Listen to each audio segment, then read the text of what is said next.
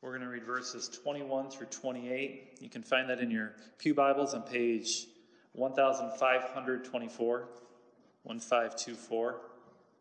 Um, we'll also have the words on the screen for you. Matthew 16, verses 21 through 28. From that time on, Jesus began to explain to his disciples that he must go to Jerusalem and suffer many things at the hand of the elders, chief priests, and teachers of the law, and that he must be killed and on the third day be raised to life. Peter took him aside and began to rebuke him.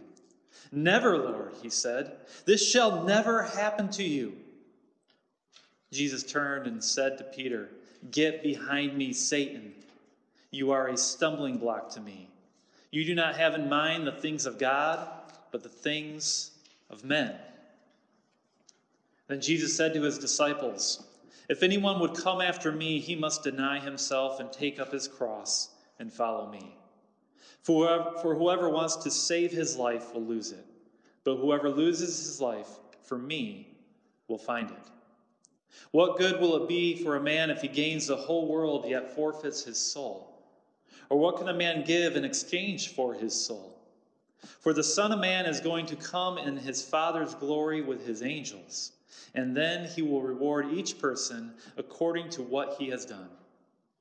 I tell you the truth, some who are standing here will not taste death before they see the Son of Man coming in his kingdom. Thus ends our reading of God's inerrant word. May all who hear it have their minds focused on the things of God. It was just last week that we reached what is a major apex in, in Matthew's gospel, a summit, if you will. And it was there that we, that we saw Jesus asking this most important question Who do you say I am? And it was Peter who had made that good confession You are the Christ, the Son of the living God. Jesus then blessed Peter and called him the rock. And he gave him the keys to the, to the kingdom of heaven. For it would be through this confession, this proclamation of the good news about who Jesus is, that Christ would build his church. But we also saw that, that these keys were not just given to Peter, but to each and every person who makes that same confession. For that is the role of a Christian. They are to go into the world and declaring that Jesus is the Christ, the Son of the living God. Now, one would think that at this moment, Jesus would, would then be commissioning his disciples to, to take this message and to spread it out far and wide. That he would be sending them out with this declaration of good news. But that's not what we see. Instead, in, in verse 20, we read this Then he warned his disciples not to tell anyone that he was the Christ. You see, Peter, he, he had the right confession when it came to who Jesus is. But he didn't have the slightest clue when it came to what Christ was supposed to do. His confession was incomplete. And, and it wouldn't be until after the resurrection that he would gain a, a fuller knowledge of what this confession truly meant. Neither Peter nor these other disciples were ready. Sure, they may have identified Jesus correctly, but they fell well short when it came to understanding his mission. Fortunately for us, we don't have to travel far to learn what that mission was. For it is in the very next verse that, that, that Jesus would explain to these men what he came to do. Look at, look at verse 21. From that time on, Jesus began to explain to his disciples that he must go to Jerusalem and suffer many things at the hands of the elders, chief priests, and teachers of the law, and that he might be killed, and on the third day be raised to life. If the first half of Matthew's gospel focused on the identity of Jesus, it is in this second half that we discover his mission. And, and, it is in this verse that we see Jesus communicating that mission to his disciples for the very first time. Now that these men knew who he was, in order for them to continue in their discipleship, they must now understand what being the Messiah is all about. And what was Christ's mission? To go to Jerusalem, where he would suffer, be killed at, at the hands of those religious leaders, and then be raised back to life on the third day. The time for avoiding the opposition has passed. Jesus would now face his enemies head on. If, if you recall, he and his disciples, they, they had traveled uh, prior to Caesarea Philippi, that Gentile territory north of Galilee. And, and the reason that they had done so was in order to avoid confrontation, this, this, this tumult that was brewing between Jesus and the Sanhedrin. But all of that was about to change. Jesus would soon turn his face towards the south and begin his journey to Jerusalem. Jerusalem, the city of David, the heart of Israel, the, the, center of Jewish religious life, the city where the prophets were killed and those who were sent by God were stoned. It was there in Jerusalem that Jesus must go. No longer would he evade those religious leaders, for it was his Father's will that he would now deal with those who wanted to take his life. These elders, chief priests, and teachers of the law, also known as the Pharisees, Sadducees, and scribes, these members of the Sanhedrin, they were the ones who oversaw the religious life of Israel. They were responsible for the people of God. And they should have been the ones who had recognized the Messiah first. They, not Peter, they should have made that good confession. And yet instead, they had rejected their king and plotted to kill him. These were the men that Jesus would have to face. And, and the way that he would deal with them would be by suffering at their hands. He must allow them to take him and, and let their murderous hearts do as they please. And as they did so, his posture would be one where he would not fight back. Rather, he, he would permit himself to be mocked, to be beaten, to be shamed, and then to die a horrific death, all upon the whims of this ruling class. And to top things off, the only glimmer of hope that he had was this impossible notion that he would then rise from the dead three days later. Now, how's that for, for a master plan? Go into the den of my enemies and allow them to do as they will, and trust that I will be resurrected after three days. Is it any wonder that, that the next thing that we see is Peter trying to talk some sense into Jesus? Look, look at verse 22. Peter took him aside and began to rebuke him. Never, Lord, he said, this shall never happen to you. Having the advantage of knowing the full story, it's, it's easy for us to, to look at Peter's action and be critical. But, but think about the situation. I mean, is Peter really being that thick headed? You heard the plan. It, sounds like a horrible one. Definitely not something you would expect from the Messiah. And, and if you or I had been in his shoes, I'm, I'm sure that we would have done the same exact thing. For the, for the wisdom of the world says that you cannot be a king if you're dead. Remember, Peter had, had just confessed Jesus as the Christ, the Son of the living God. He believed him to be this divine king who would bring in this everlasting kingdom where there would be peace and prosperity. But how could he ever do that if he wasn't alive? This, this plan that Jesus proposed didn't make any sense. What we see in Peter is really a lack of trust. I mean, think about it. He, he knew who Jesus was, that he was this divine king, God in human flesh. And yet now he was going to correct him as if, as if he knew better of the Messiah's role than, than Jesus? What, what Peter demonstrates for us is, is just how fallen we are as human beings.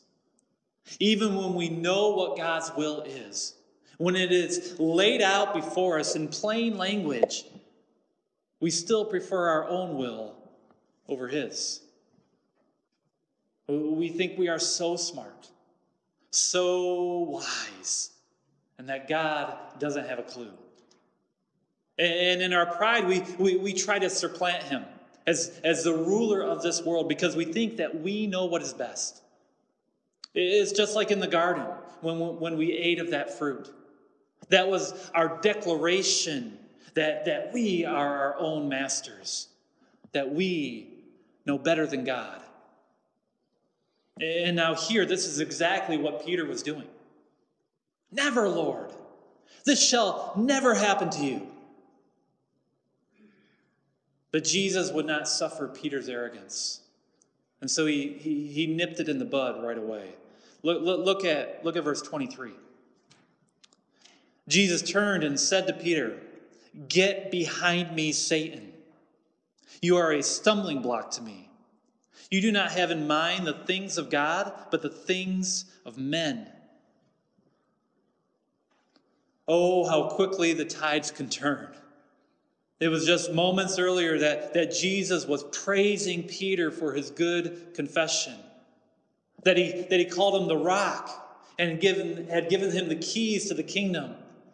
But now he is Satan and a, and a stumbling block. And to add insult to injury, Jesus even turned his back as he rebuked Peter. He, he was emphasizing his point. So, what's going on here? I mean, did Jesus really need to be that harsh? Yes, he did.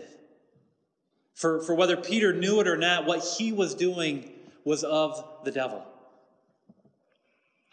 It was back in Matthew 4 where we saw Satan be the same stumbling block to Jesus. Look, look at verses 8 through 10. Again, the, the, the devil took him to a very high mountain and showed him all the kingdoms of the world and their splendor. All this I will give you, he said, if you will bow down and worship me. Jesus said to him, Away from me, Satan, for it is written, Worship the Lord your God and serve him only. What the devil was tempting Jesus with was a shortcut to the kingdom. He, he was giving him an out. He, what he was basically saying was this you can, you can have the crown without all the suffering or the cross. Just bow down before me. Forget your, your, your Father's will. You can have it all if you'll just take it. We see this same temptation in Peter's words Never, Lord. This shall never happen to you. Kings are supposed to be strong, not weak. You shouldn't have to suffer.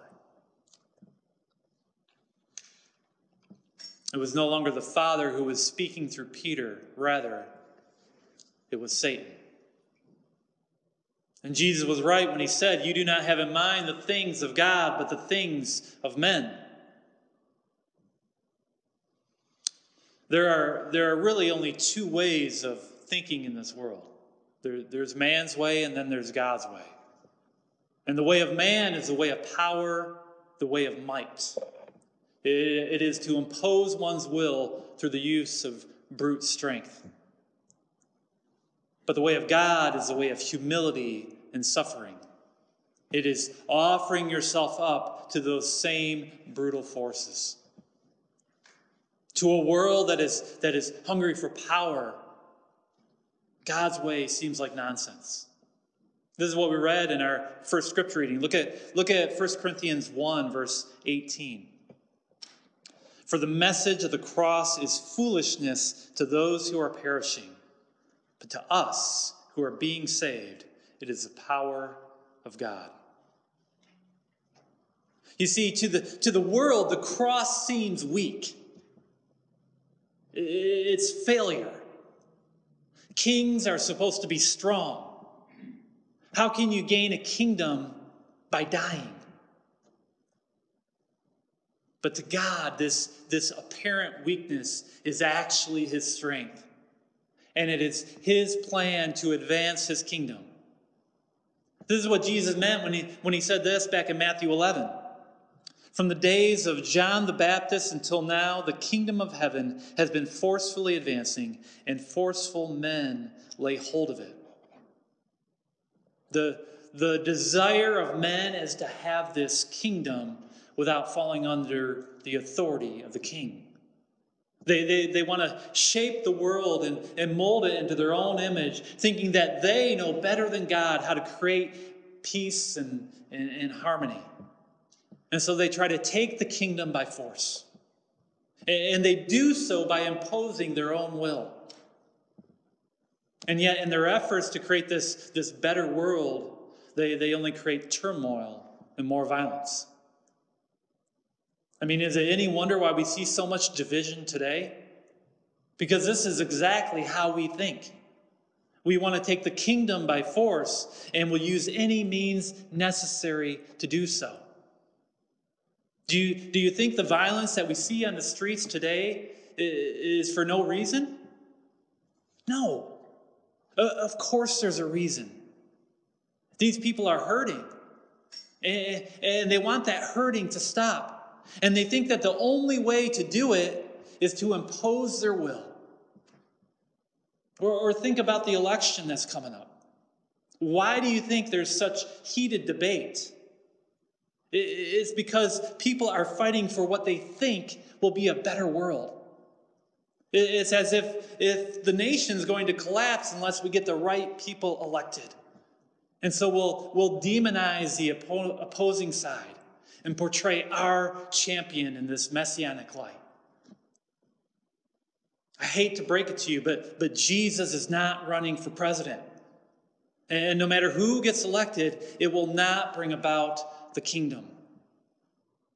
If you're putting your hope in the, in the rulers of this world, you're going to be extremely disappointed. But unfortunately, it's not just on the streets or in the worldly realm of politics that we see this mentality. For, for we have bought into the same kind of thinking and, and brought it into the church. Too often, we, we think we can grow God's kingdom if we just impose our will upon the world around us. And so we become these culture warriors thinking that if we can just change the, the, the, moral sentiment of our nation, then that will fix all of our ills. The problem with this mentality is that it's been tried before. Think of the Pharisees. I mean, they were the, the, the cultural warriors of their day. And yet Jesus condemned them, saying that they belonged to their father, the devil. Brothers, sisters, if we uh, as a church have our minds on the things of men, then we have set ourselves up in opposition to God.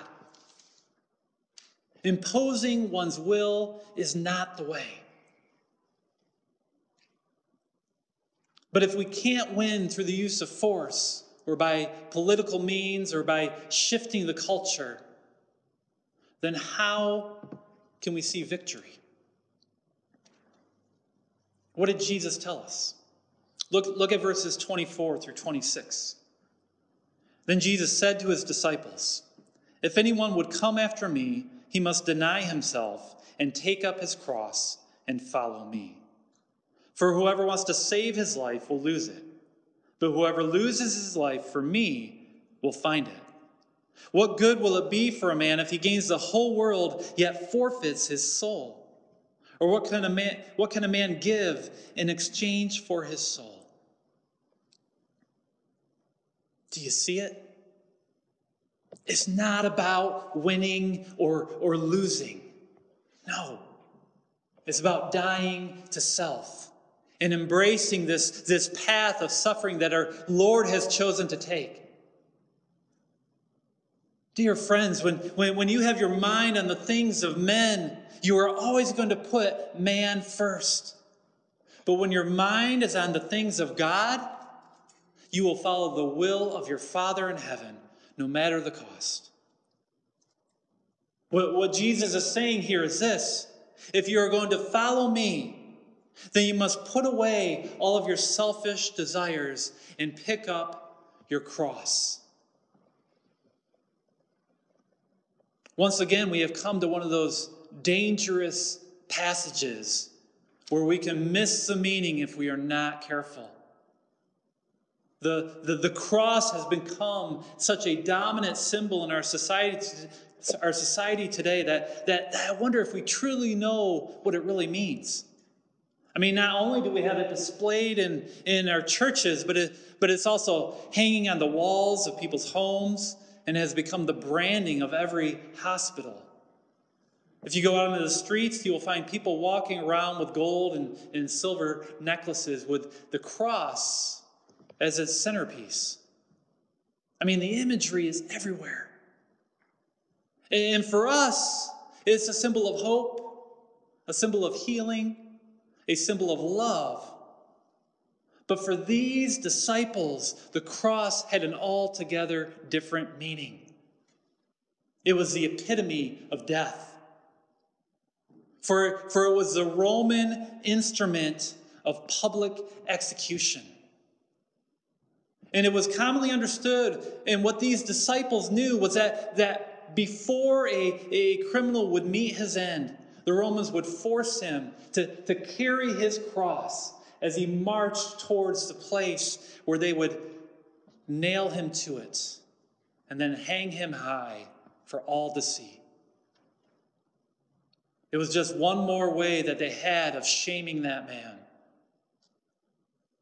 So when Jesus said, Take up your cross and follow me, what he essentially say, was saying was this Just as I am heading to Jerusalem to both suffer and die, so too must you be willing to follow that same path if you want to be my disciple.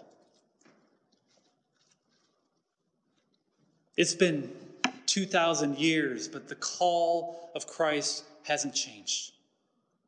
To be his disciple demands a denial of self and a willingness to even give up one's own life. Back in Matthew 8, we, we read about two men who wanted to follow Jesus. What, what did Christ say to them?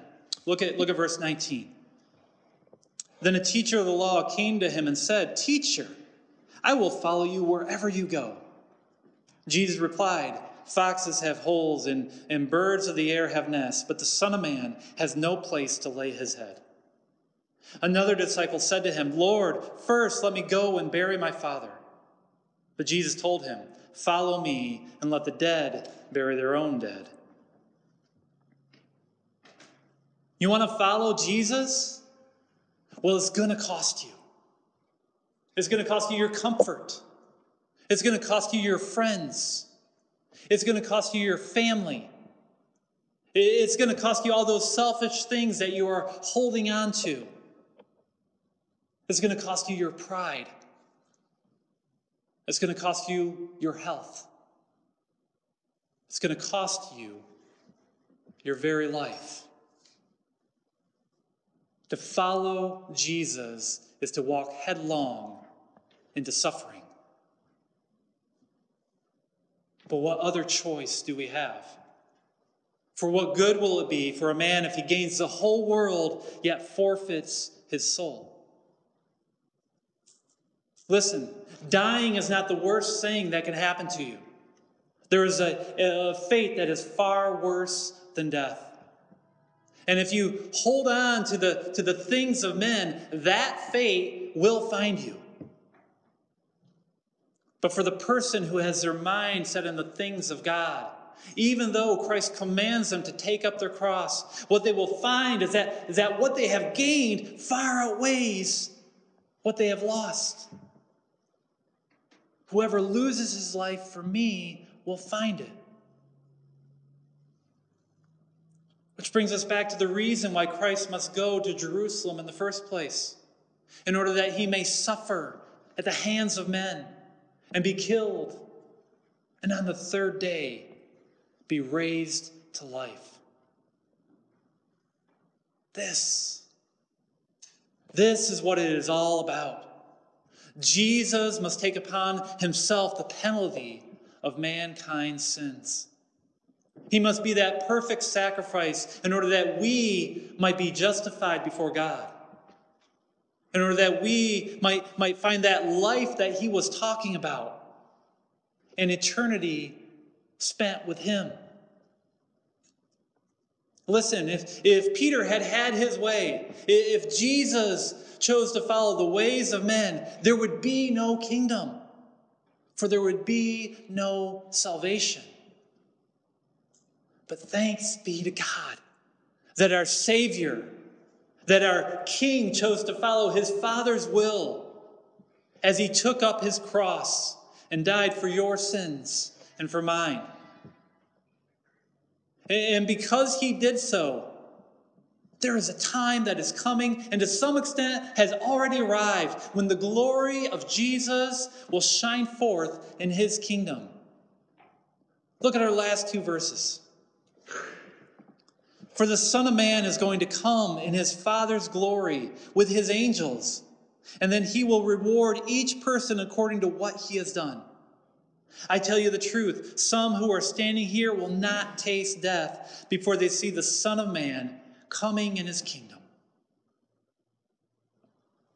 Dear friends, judgment is coming.